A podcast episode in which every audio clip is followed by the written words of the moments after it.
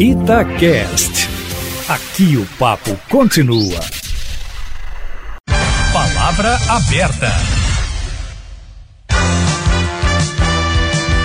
A popularidade do presidente Jair Bolsonaro caiu oito pontos após a saída e as denúncias de Sérgio Moro, que comandava o Ministério da Justiça. Por outro lado, a região centro-oeste mantém uma avaliação positiva do presidente, 26%.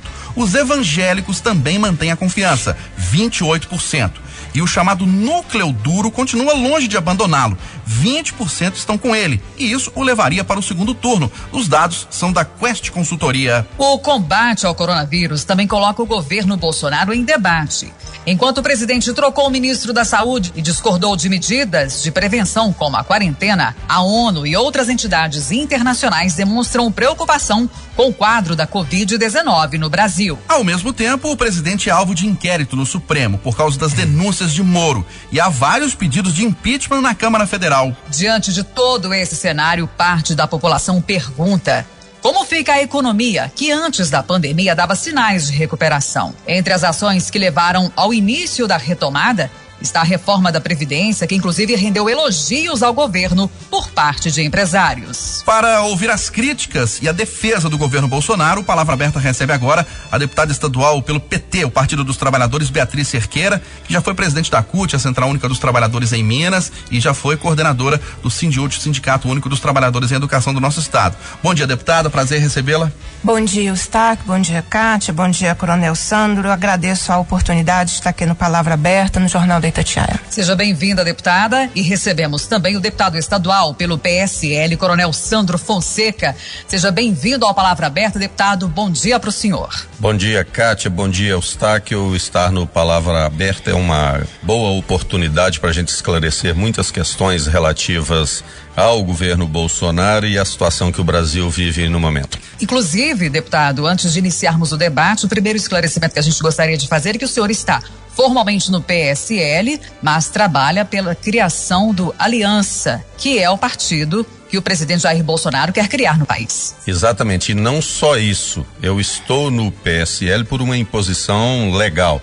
Na verdade, eu já acionei a Justiça Eleitoral, entrei com uma ação de desfiliação por justa causa, por ter sido perseguido, intimidado e ter cerceado a minha atuação em bases parlamentares eh, pelo Estado. Então, eu estou aguardando uma manifestação da Justiça para que eu possa ser desfiliado por justa causa do PSL, que não me representa mais. O PSL, inclusive, que é o ex-partido do presidente Jair Bolsonaro. Deputada Beatriz Cerqueira, o governo Bolsonaro caminha para um ano e meio de gestão no nosso país. Qual é a avaliação que a senhora faz, que o Partido dos Trabalhadores faz, que a esquerda faz da gestão Bolsonaro? Nós estamos numa crise econômica sem precedentes, são mais de 11 milhões de trabalhadores desempregados, fora aqueles trabalhadores desencantados ou subempregados, somando aí mais de 26 milhões de pessoas. Nós estamos numa crise política também muito grande, evidente. Os últimos acontecimentos desnudaram aquilo que nós já dizíamos, aquilo que nós já denunciávamos. É um presidente que não respeita as instituições democráticas, é um presidente que não respeita o Congresso Nacional, não respeita é, o Poder Judiciário. E nós estamos numa crise sanitária. Né? O Brasil ultrapassa o número de mortos da China. O Brasil será o segundo país em número de mortos na próxima semana e temos um presidente que pergunta: e daí? Diz que não é coveiro, que foi uma gripezinha. Eu faço parte daqueles que avaliam que o momento é sim de discutir a retirada do presidente da República. Ele cometeu vários crimes de responsabilidade, crimes previstos em legislação, não nada relacionado a posicionamento ideológico, mas ele comete crimes de forma contínua e crimes que se caracterizam como crimes de responsabilidade. E todas as medidas que foram eh, anunciadas como aquelas que trariam recuperação econômica, que trariam melhores condições ao povo, se mostraram ilusórias. A reforma da Previdência foi um exemplo de que traria um processo econômico melhor, uma recuperação. Isso não aconteceu. E mesmo no início da pandemia, na minha avaliação de forma criminosa, o governo Bolsonaro insistia numa agenda econômica de austeridade, de retirada de direitos, enquanto o país deveria estar se organizando e se preparando para uma pandemia. Se é pandemia atingindo o mundo inteiro, atingindo atingiu outros países antes do Brasil,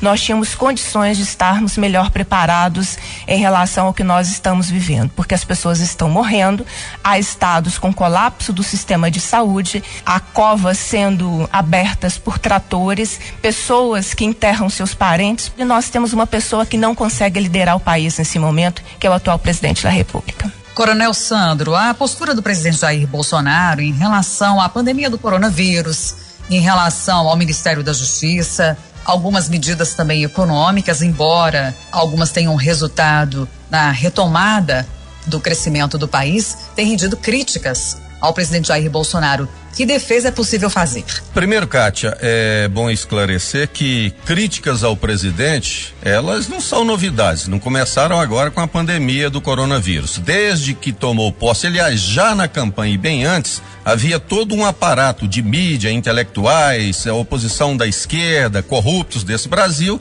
que já criticava o presidente pela sua forma sincera de se manifestar. Então, deixa bem claro essas críticas vêm dos mesmos setores que o atacavam quando ele era candidato e assim que tomou posse.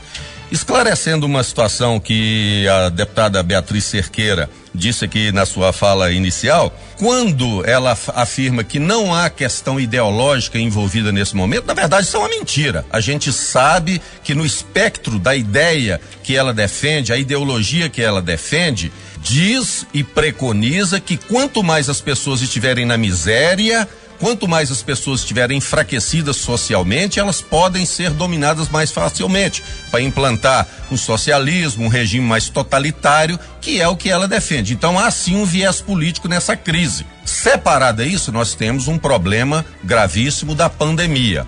O que o presidente fez desde o início, ele sempre disse que a discussão da proteção à vida, questões de saúde em relação ao vírus não poderiam estar separadas das questões econômicas. Se há um lockdown completo, se param todas as atividades econômicas, o Brasil quebra. Muitas pessoas na miséria, desempregadas, sem recursos para prover a si e a sua família. Então isso seria o caos instalado em relação ao desemprego que ela fala mais de 11 milhões. Ela tem que lembrar que mais de 12 milhões foram herança deixada pelos governos do PT. E quando ela diz que um presidente que não está apto para liderar, que provoca vergonha no Brasil, no exterior, eu admiro muito. Porque se nós pegarmos o retrospecto do, do, governo Lula e do governo Dilma, esses dois governos saquearam os cofres do Brasil e esse recurso que foi utilizado indevidamente para encher bolso de petista e de corrupto, para encher bolso de empreiteira, para ser desviado para outros países que têm a mesma linha de pensamento ideológico que o PT quando governava o Brasil, esse recurso hoje poderia estar sendo muito bem utilizado para combater a pandemia do coronavírus. Então, quando ela diz também que já há crime de responsabilidade para levar a um impeachment do presidente, talvez é porque ela não conheça a lei 10.079 de 1950, que estabelece quais são os crimes de responsabilidade. Para que se tenha um impeachment, Kátia e Eustáquio, são necessárias algumas condições. A primeira delas é ter o crime de responsabilidade, que não tem. A segunda é ter apoio político no Congresso.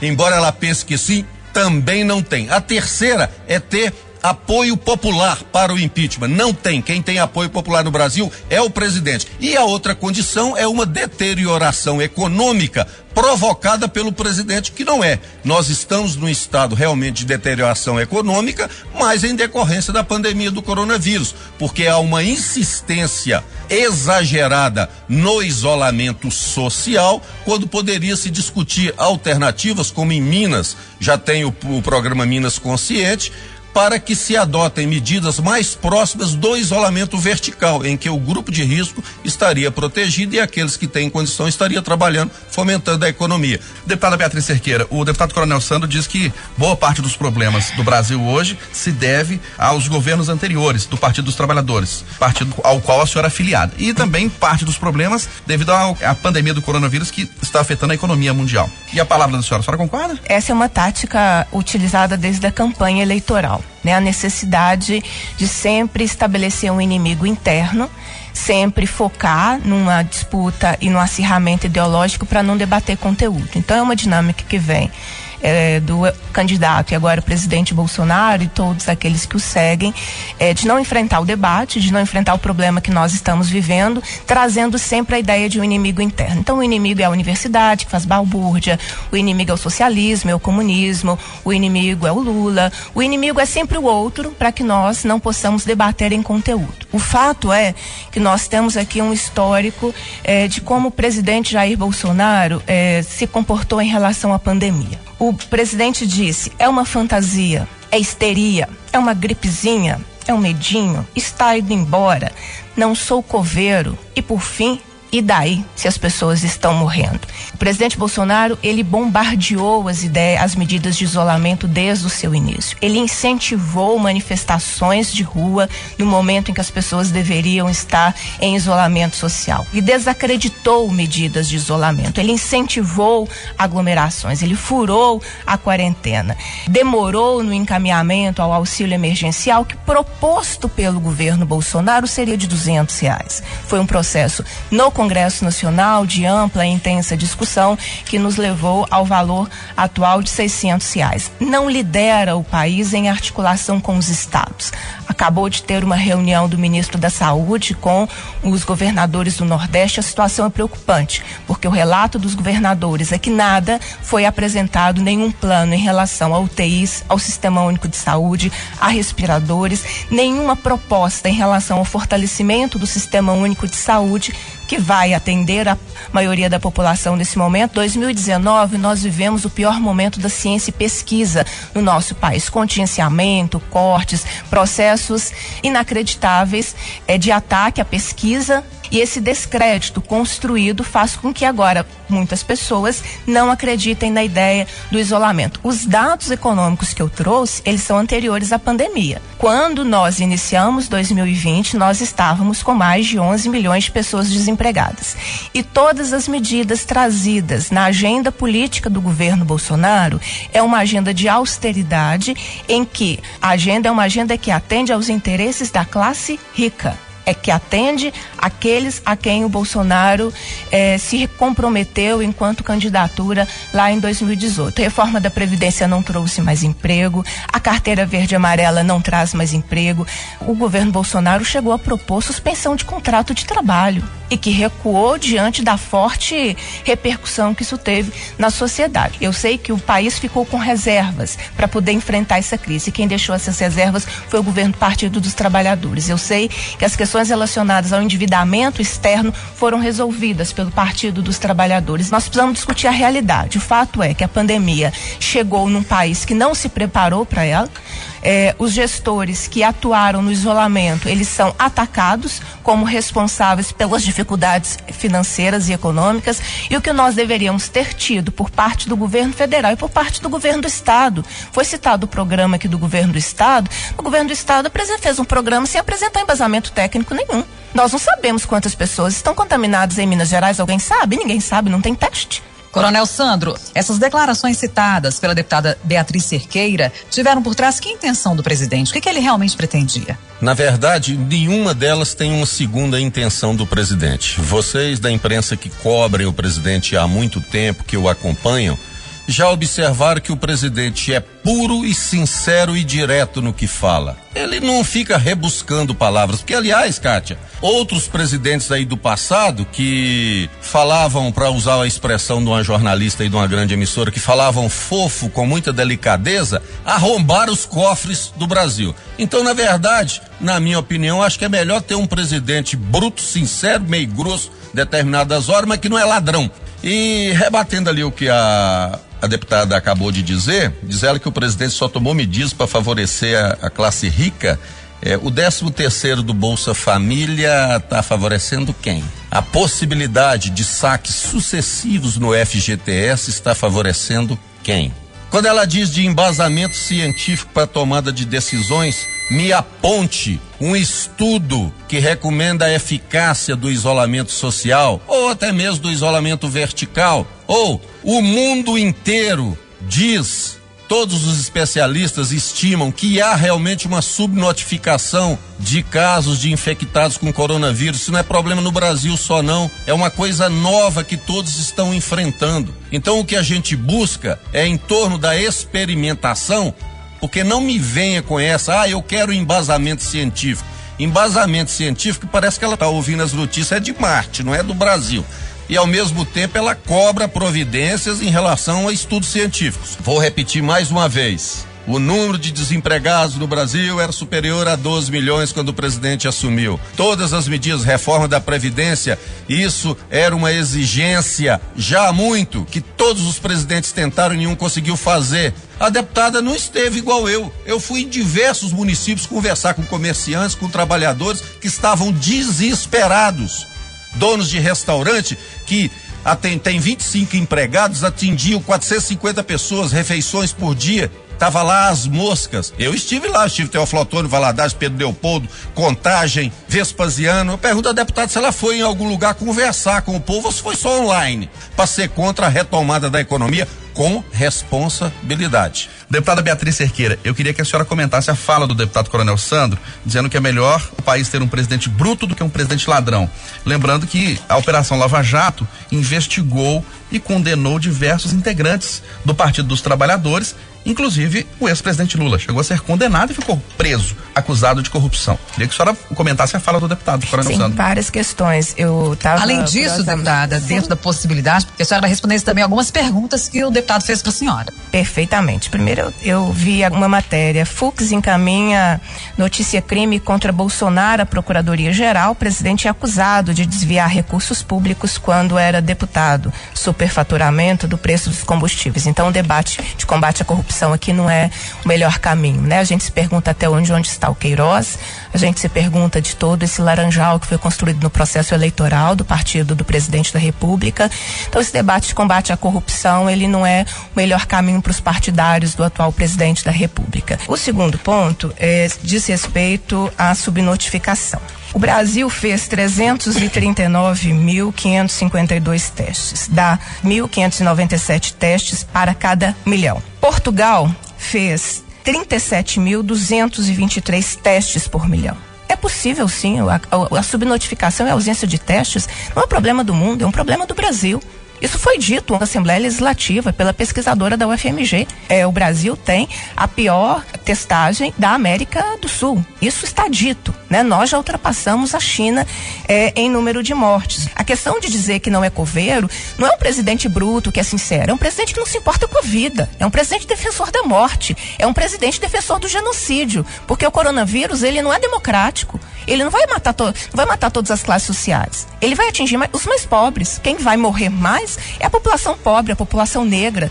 Bolsa Família eu achei interessantíssimo trazer esse debate para aqui. Porque o presidente está cortando Bolsa Família. Teve medidas judiciais para impedir que ele cortasse Bolsa Família. As filas no INSS, que não existiam mais, voltaram. Ter fila no INSS significa pobre que quer ter acesso a um benefício e ele não consegue ter acesso ao benefício. Os benefícios de prestação continuada não estão sendo concedidos mais.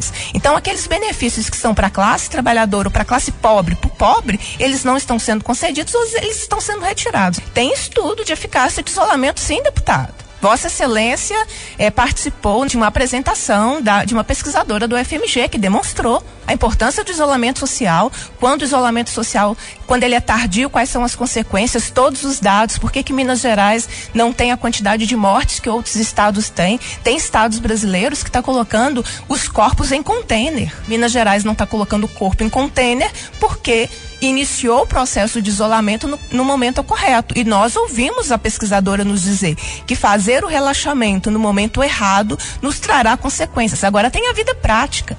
A Itália chegou a ter quase 800 mortes único, em 24 horas. A Espanha também. Milão não podia parar e parou porque teve que velar, teve que velar não, porque não pode velar, teve que enterrar seus mortos. Então a vida prática também é, nos ensinaria alguma coisa se nós pudéssemos aprender com ela. Mas os estudos, todos os estudos indicam que é o isolamento social a medida mais eficaz em relação é, ao que nós estamos é, enfrentando. Essa questão da retomada da economia, ela é um discurso muito hábil para contrapor o isolamento. E é um grande equívoco porque o isolamento social não deveria contrapor a economia. Para isso que a gente tem governo, é para isso que a gente tem políticas públicas, é por isso que o auxílio emergencial deveria ter sido feito de forma rápida e o governo Bolsonaro fez tudo para atrasá-lo. É hora de dar assistência àqueles que o deputado exatamente disse, aos, aos empreendedores, aqueles que não conseguem suportar é, um período longo. É para isso que as políticas públicas devem existir. Agora, você não pode o governo demorar a conceder auxílio, o governo não fazer políticas públicas para justificar o fim do isolamento. O que o governo Bolsonaro faz é exatamente isso. Ele não concede benefícios, ele atrasa, ele dificulta para exatamente forçar as pessoas que precisam sobreviver a saírem do isolamento ou a não concordarem mais com o isolamento. Deputada Beatriz Cerqueira, eu ainda preciso voltar aqui à pergunta inicial do Eustáquio. O Partido dos Trabalhadores faz uma autocrítica e, sinceramente, fica confortável para apontar conduta de suposta corrupção do governo Bolsonaro diante das condenações, inclusive a condenação do ex-presidente Lula? Sim, eu estou perfeitamente confortável, Kátia, porque o processo da Lava Jato, ele foi antes de tudo um processo político. Foi uma grande articulação política e a prisão do presidente Lula foi uma prisão política. Isso a gente debate há bastante tempo é, em relação ao que nós estamos enfrentando. Então, é, é debater a Lava Jato, a, a articulação política do ex, agora ex-ministro Sérgio Moro. Como é que o Moro chegou é, ao governo Bolsonaro? Em que condições ele chegou? Em que condições ele sai do governo Bolsonaro também, com vistas a um processo de articulação que ele é de 2022, né? É, e esse é o problema que nós estamos enfrentando. O governo Bolsonaro, ele estabelece a sua agenda e a sua agenda de disputa e nisso se insere é, o ex-ministro Sérgio Moro. Debate hoje do governo Bolsonaro é a agenda eleitoral de 2022. Então, as decisões que estão sendo tomadas, inclusive em relação a colocar a população numa situação de exposição e de morte, de contaminação e de colapso do sistema de saúde, para o governo Bolsonaro não tem importância, porque ele já está se articulando articulando para o processo eleitoral de 2022. Até 2022 tem uma longa caminhada. E o que nós estamos buscando nesse momento é impedir que dessa longa caminhada nós tenhamos que enterrar muita gente por irresponsabilidade de um governo federal que deveria cuidar da sua população. Gente... Ô, ô Kátia, ô Kátia, é, é, Eustáquio, você me permite. É, ela não vai responder a sua pergunta. Eu vou responder para ela. Na verdade, o PT e quem é do PT morre de vergonha da safadeza que o Lula fez. E do Zé Dirceu, de Zé Genuíno. Eles não têm coragem de falar abertamente sobre isso. Então se escondem no caso da prisão política, da perseguição. Todo mundo sabe que o Lula é um grande safado que esse Brasil gerou, um presidente ladrão que envergonhou a todos nós, desviou nossos recursos ela nunca vai responder a você como eu respondo. Ela citou ali sobre a questão do laranjal do PSL. Deputada Beatriz, eu quero que a justiça vá a fundo. Prenda todos os safados do PSL que estão envolvidos nas candidaturas laranjas. Bote essa vagabundada na cadeia. Eu tenho coragem de falar isso do meu partido. Eu quero ver se a senhora tem coragem de falar a mesma coisa do PT e do seu presidente ladrão que envergonhou o Brasil, que contingenciou 130 milhões da saúde nos seus governos e também no governo Dilma, que poderiam ter sido utilizados para construir hospitais, para aparelhar hospitais. Talvez hoje a gente estivesse em melhores condições de enfrentar essa pandemia. Eu quero que a senhora tenha coragem de lembrar que quando havia a CPMF, 111 milhões foram desviados para outras atividades do governo que eram para ser empregadas na saúde. Então, Kátia, eu estou respondendo para você. O PT não tem coragem de discutir, de admitir que o Lula é um ladrão, um criminoso condenado, que teve pela justiça a maior deferência em todos os tempos. Nunca um ser humano na face da terra teve o direito à análise de tantos recursos para provar sua inocência e foi condenado por três colegiados mais um juiz monocrático. Então não tem que se discutir aqui de prisão política, não. A prisão do Lula foi prisão por roubo, safadeza, pilantragem, picaretagem e tudo que você imaginar em termos de organização criminosa tá lá quando Lula foi condenado. Deputada Beatriz Cerqueira, a senhora como integrante do Partido dos Trabalhadores e outros integrantes tem dificuldade, como disse o deputado Coronel Sandro, de reconhecer os erros do partido e defender a punição daqueles que erraram? Não, não tem dificuldade nenhuma. Tem dificuldade nenhuma, sabe? A minha dificuldade é das pessoas acharem que elas têm que dizer o que eu tenho que dizer. O deputado Coronel Sandro defende a ideologia dele, eu defendo a minha. Ele não responde por mim e é, é importante que ele aprenda a fazer as respostas por ele e não as respostas por mim. Isso é um problema que a gente tem permanentemente na Assembleia Legislativa, né? De homens quererem dizer o que as mulheres devem dizer. Não, tem não, não, não, dificuldade. aí também não, peraí. Não tenho nenhuma dificuldade Não vem em fazer questão de ideologia aqui, relação, não, não, não tem nada a ver. é, questão de homem ou mulher aqui. quando Nós puder- somos deputados. Quando seja eu puder homem continuar, ou mulher. eu continuo. Pois não, eu deputado. posso continuar? Claro. Eu não tenho problema nenhum em debater nenhum erro, nenhum desvio, nenhum, nenhuma conduta que mereça punição. A questão é que a, per- a perseguição ao presidente Lula é uma perseguição ideológica. É necessário destruir, é necessário, foi necessário retirá-lo da disputa eleitoral, porque possivelmente ele ganharia a disputa eleitoral em 2018. E por isso há o questionamento né, de uma eleição em que você teve um presidente da República eleito sem participar de debates, sem direito então ao contraditório, num processo absurdo de fake news, que depois a imprensa, que hoje é chamada de comunista, né? A Globo é chamada de comunista, a Folha de São Paulo é chamada de comunista.